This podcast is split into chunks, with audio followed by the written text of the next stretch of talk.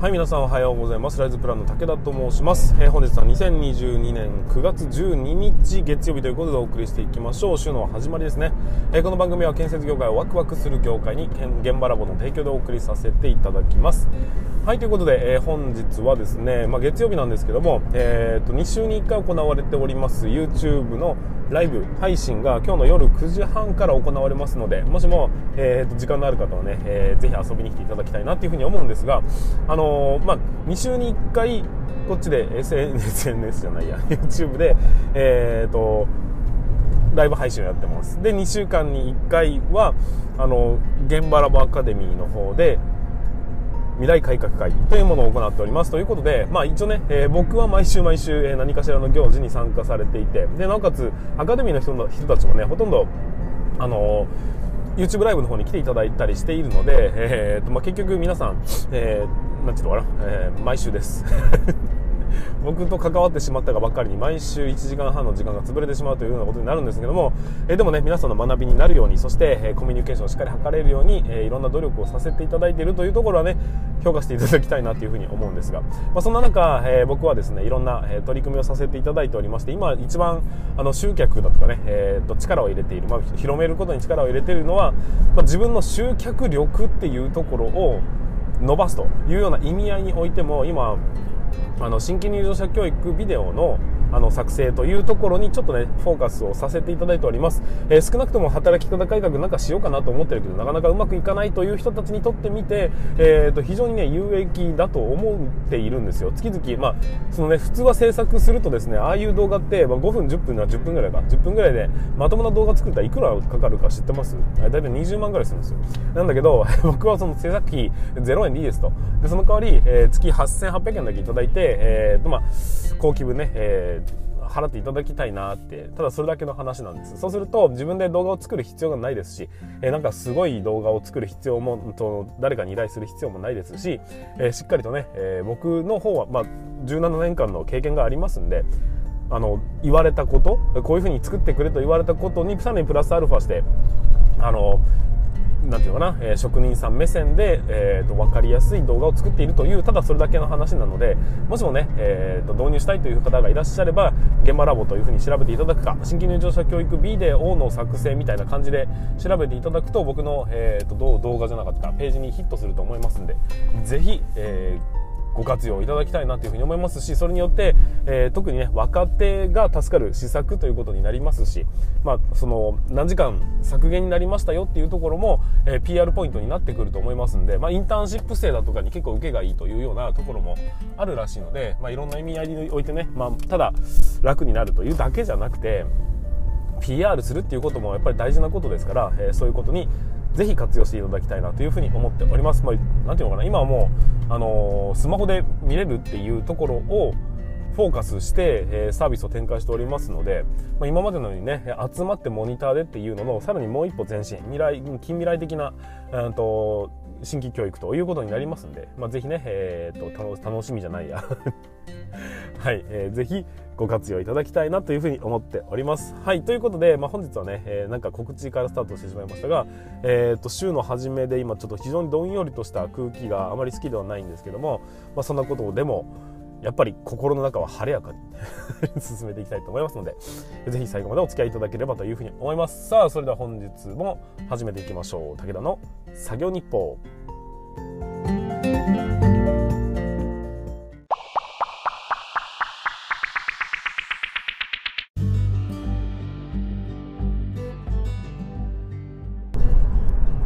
い改めまして皆さんこんにちは。ライズプランの武田と申します。えー、と建設業を持ち上げるために、うんと、YouTube チャンネル建設業を持ち上げる TV を運営したり現場ラボというサイトで若手の育成働き方改革のサポートをさせていただいたりしております。えこの番組では建設業界の様々な話題や部下育成の話働き方改革の取り組み、えー、仕事力を上げる考え方などなど車で運転する空き時間を使ってお送りしております。なのでザーっていうねちょっと雑音がするかと思いますがえご容赦いただきたいというふうに思います。はいいうことで、え本日の本題ですが本日の本題はですね建設会社向けの SNS 運用術ということでお話ししたいなというふうに思っております、まあ、これはですね、えー、まあ YouTube、TikTok、えーと、Twitter、あと Facebook、あと何かありましたっけ？Instagram みたいなね、えー、そういういわゆる SNS の媒体を使って、まあ、建設業界のもしくは自分の会社の PR 活動をしている人たちっていうのは非常に多いと思うんですがその人たちにとってどういう観点で、えーと、進めていくと良いのかというそのコツになります、えー、採用につなげるための SNS 運用ってどういうふうにやっていくものなの？というところをしっかりねお話しさせていただきたいというふうに思いますので、えー、ぜひ最後までお聞きいただきたいというふうに思います、まあ、ちなみに僕はですねあのえー、で今新たに職人さんに対してそういうね SNS だとかも含めてのあと採用の強化をするための、えー、職人ループというような、えー、発想で今事業を展開し始めております。で、まあ、僕はねあの YouTube チャンネル今5000人登録近辺の、えーと、チャンネルを2つ持っておりまして、まあ、YouTube だとか TikTok も2 3 0 0 0人いるのかな？その、まあ、動画関係の、えー SNS につきましては非常に得てですし、まあ、YouTube じゃなかったらインスタ、ツイッターもやってはいるので、まあ、その辺ね、どういうふうに活用していくと良いのかという部分につきまして、えー、皆さんに少しだけね、分かっていただきたいなというところでお話をさせていただいておりますので、よろしくお願いします。で、その辺がまあ転化していくと、まあ、結局ね、えーと、スマホで完結するっていうところって結構、えー、気軽ですし情報発信も楽ですし、えー、若い人たちは非常にこのスマホというものとなんていうのかな、お友達になってるわけですよ。だったらそのスマホをより一層活用していくというところから、えー、と新規入場者教育もスマホでできるようにしましょうかというような、まあ、発想だったりするので、まあ、ぜひね、えー、と最後までお聞きいただきたいなというふうに思っております。はい、えー、それではですね、本題進めていきますが、まずは建設業界、まあ、建設会社さんの中で、今だい、だいぶ、あれですね、SNS の運用が、えー、とやる会社が増えてきてるなというような印象ではございます。えーまあ、YouTube を配信するってそのハードルを超えてくる人たちも結構いますし、えー、TikTok はどちらかというと、まあ、建設会社というよりは、えーと、職人さん側が多いんですけども建設会社とか建設業とか総合建設業とか施工管理とかで調べると結構ねヒットするんですよ。でそういうようないろんな取り組みをやられてる会社が非常に多いなというふうに感じます。で Twitter だとかでも結構ねあの、まあ、会社のね公式アカウントみたいなのを作ったりだとかインスタでも、まあ、ちょこちょこと配信したりだとかっていうところが多かったりします。であのまずですねよく、えー、言われている今の若者のまあ、特に職人だとか施工管理も含めての採用の黄金ルート鉄板ルートはどこなのかっていうところを分かっていただかなければいけないんですが今の動向としまして一番のルートは何かっていうと一番最初に認知するところは何か。それは SNS なんです。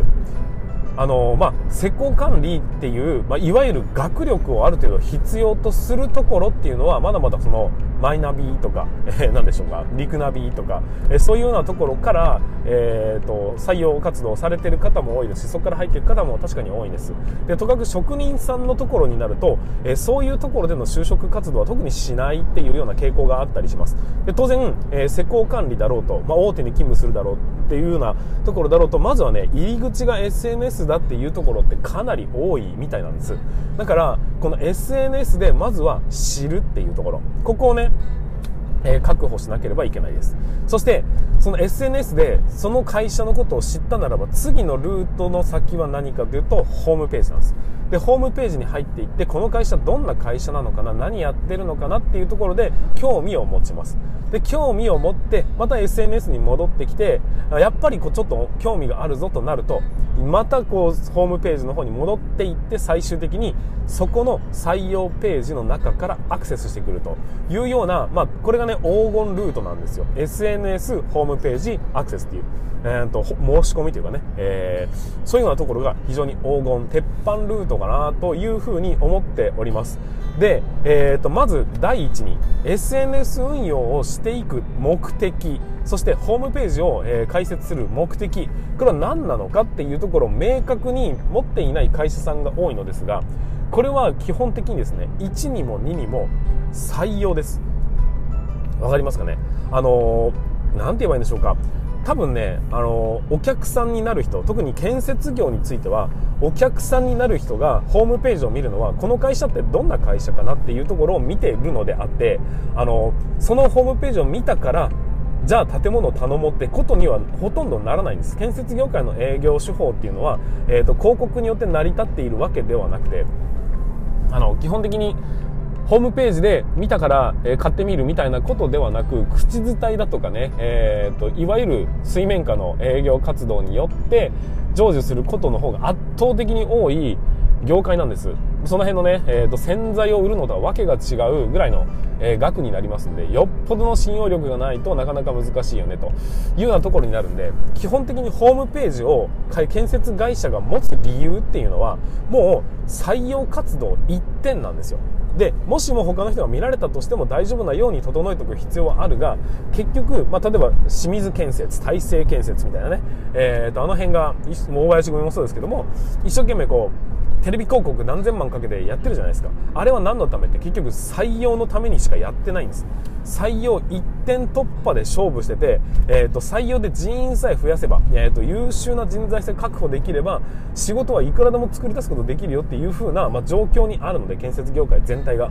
なのでまずはね採用のためのホームページっていうところを作ってもらいたいですし、えーと、今のホームページが自分の会社の理念みたいなのでガチガチになってるいわゆる古いものだものであれば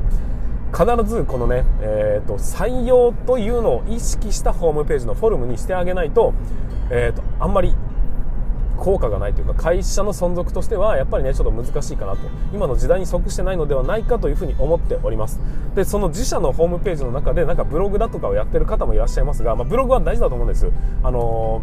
ー、どんな活動してるのかっていうのは。ただ、えー、それって入ってこない限り絶対に見られないブログなので置いとくだけなんですよ。置いといてあの採用で入ってきた人がたまたま見かけた時にうんとどんな活動をしてるのかなっていうこともあり得るんですが基本的にですねあの、まあ、一応大事なんです。だからその登録しとくことというか、えー、アップロードすることは大事なんですが見られるかどうかというのは大した問題じゃないんです。あるかどうかが重要っていう感じです。じゃあ、えーと、自分たちの魅力だとか取り組みっていうのはどこで発信するのかっていうと結局 SNS なんだよねっていうところになるんです。この入り口の SNS をまずは運用する。でそして運用の仕方を間違えずにしていくということが第一のね採用のための突破口なのではないかというふうに僕は考えております。はいまずはここまで。SNS を運用するしないというよりは SNS っていうものは何のためにあるのかっていうとホームページに誘導するためで最終的には採用のアクセスをもらうためなんです。ということは、えーと、SNS で発信すべき内容っていうのはどういうものなのかっていうところをちょっとね考えてみてほしいんですよ。要するに若者は何を見てこの会社に入りたいと思うのかっていうこのポイントを履き違えている会社が非常に多いなというふうに感じましたんでぜひ参考にしてもらいたいんです。で若者はですねその会社に入りたいと思うきっかけというかその SNS で何かを見た時にあこの会社面白そうとかね入ってみたいって思うのは何かというとまずは確かにね技術力とかえー、っとそういうところも大事なんです。大事なんですがそれよりも何よりも大事なのは人間です。どういう人がいるのかそして、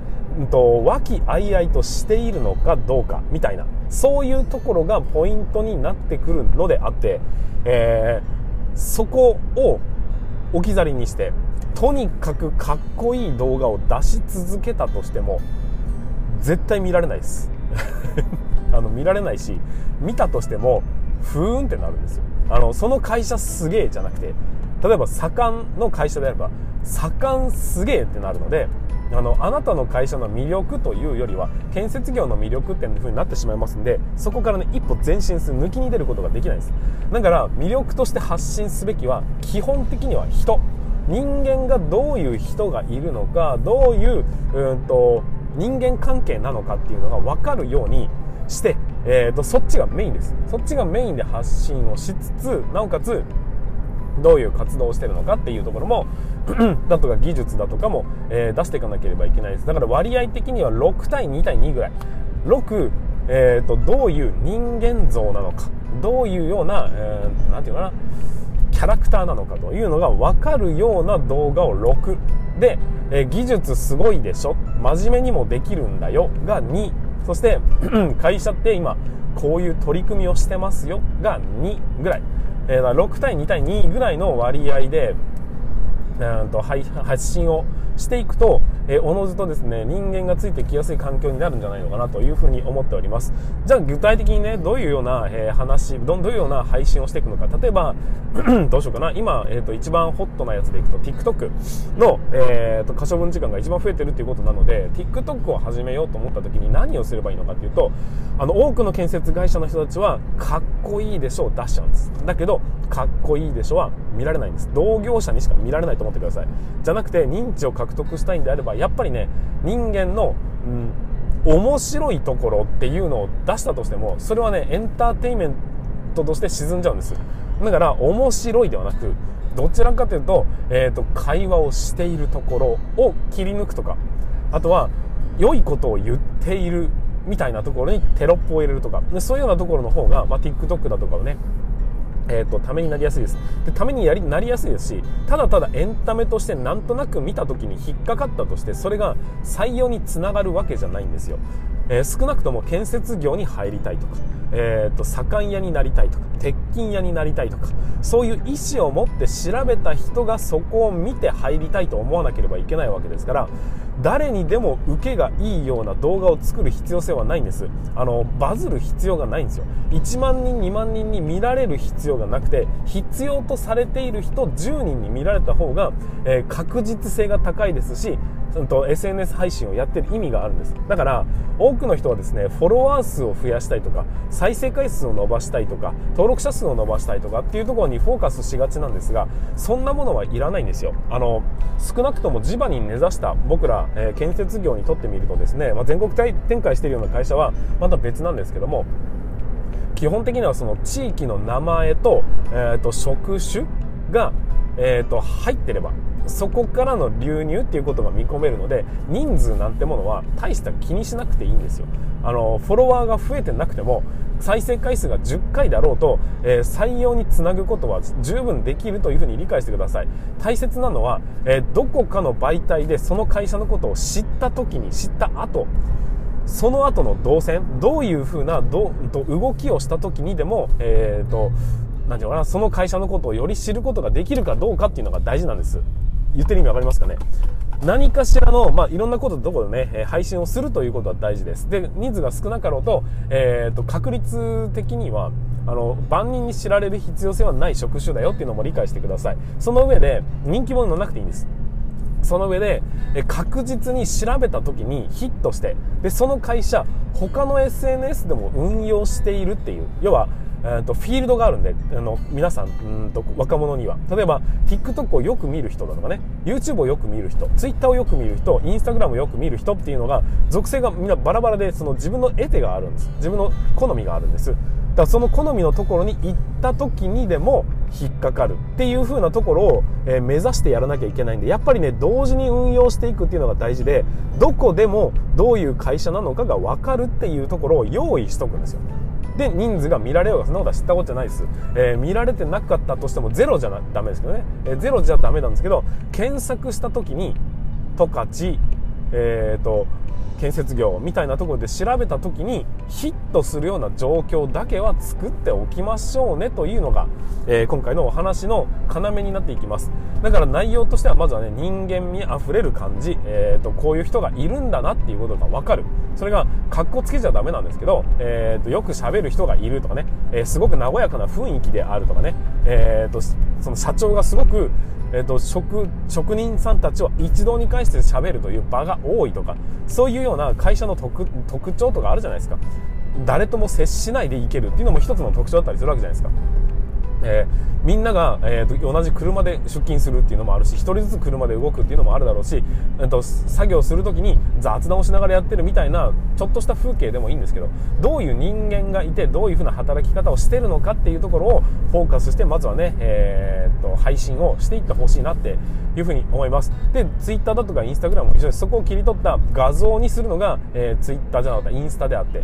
でそれを、えー、言葉にしていくのがツイッターだよっていうただそれだけの話なのでそれを、えーと、日々継続的に行っていくことによってどこかで誰かが見つけた時に調べていくことができる状況を作っておいてほしいんです。でそこには全てに共通点があって、えー、あ こういう会社なんだなじゃあちなみに会社ってどういうところなのかなっていうのをホームページでガチンコで調べに行った時に行った時には例えば、うんと、そのそこの特徴によくあったシンプルな、えーと、ホームページがあって採用の方はこちらとかね、えーと、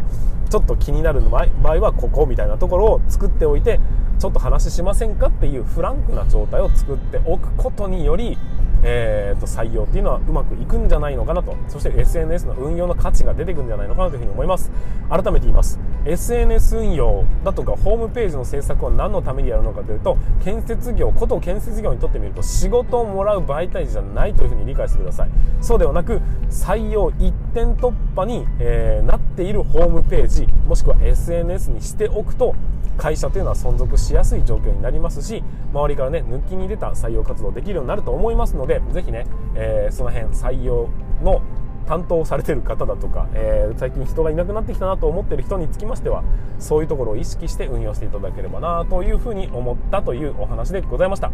はいということで本日もね最後までお聴きいただきましてありがとうございました、えー、建設業界の SNS の運用というのはだんだん増えてきておりますんでそこからさらにこう抜きに出るためには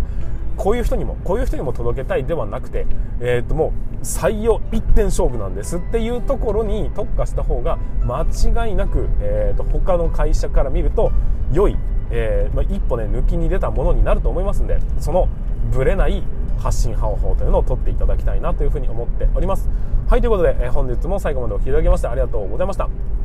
えー、と本日ね週のスタートということになりますので、えー、と眠たいでしょうけども頑張っていきましょう。はいそれでは本、えー、と全国の建設業の皆様本日もご安全に。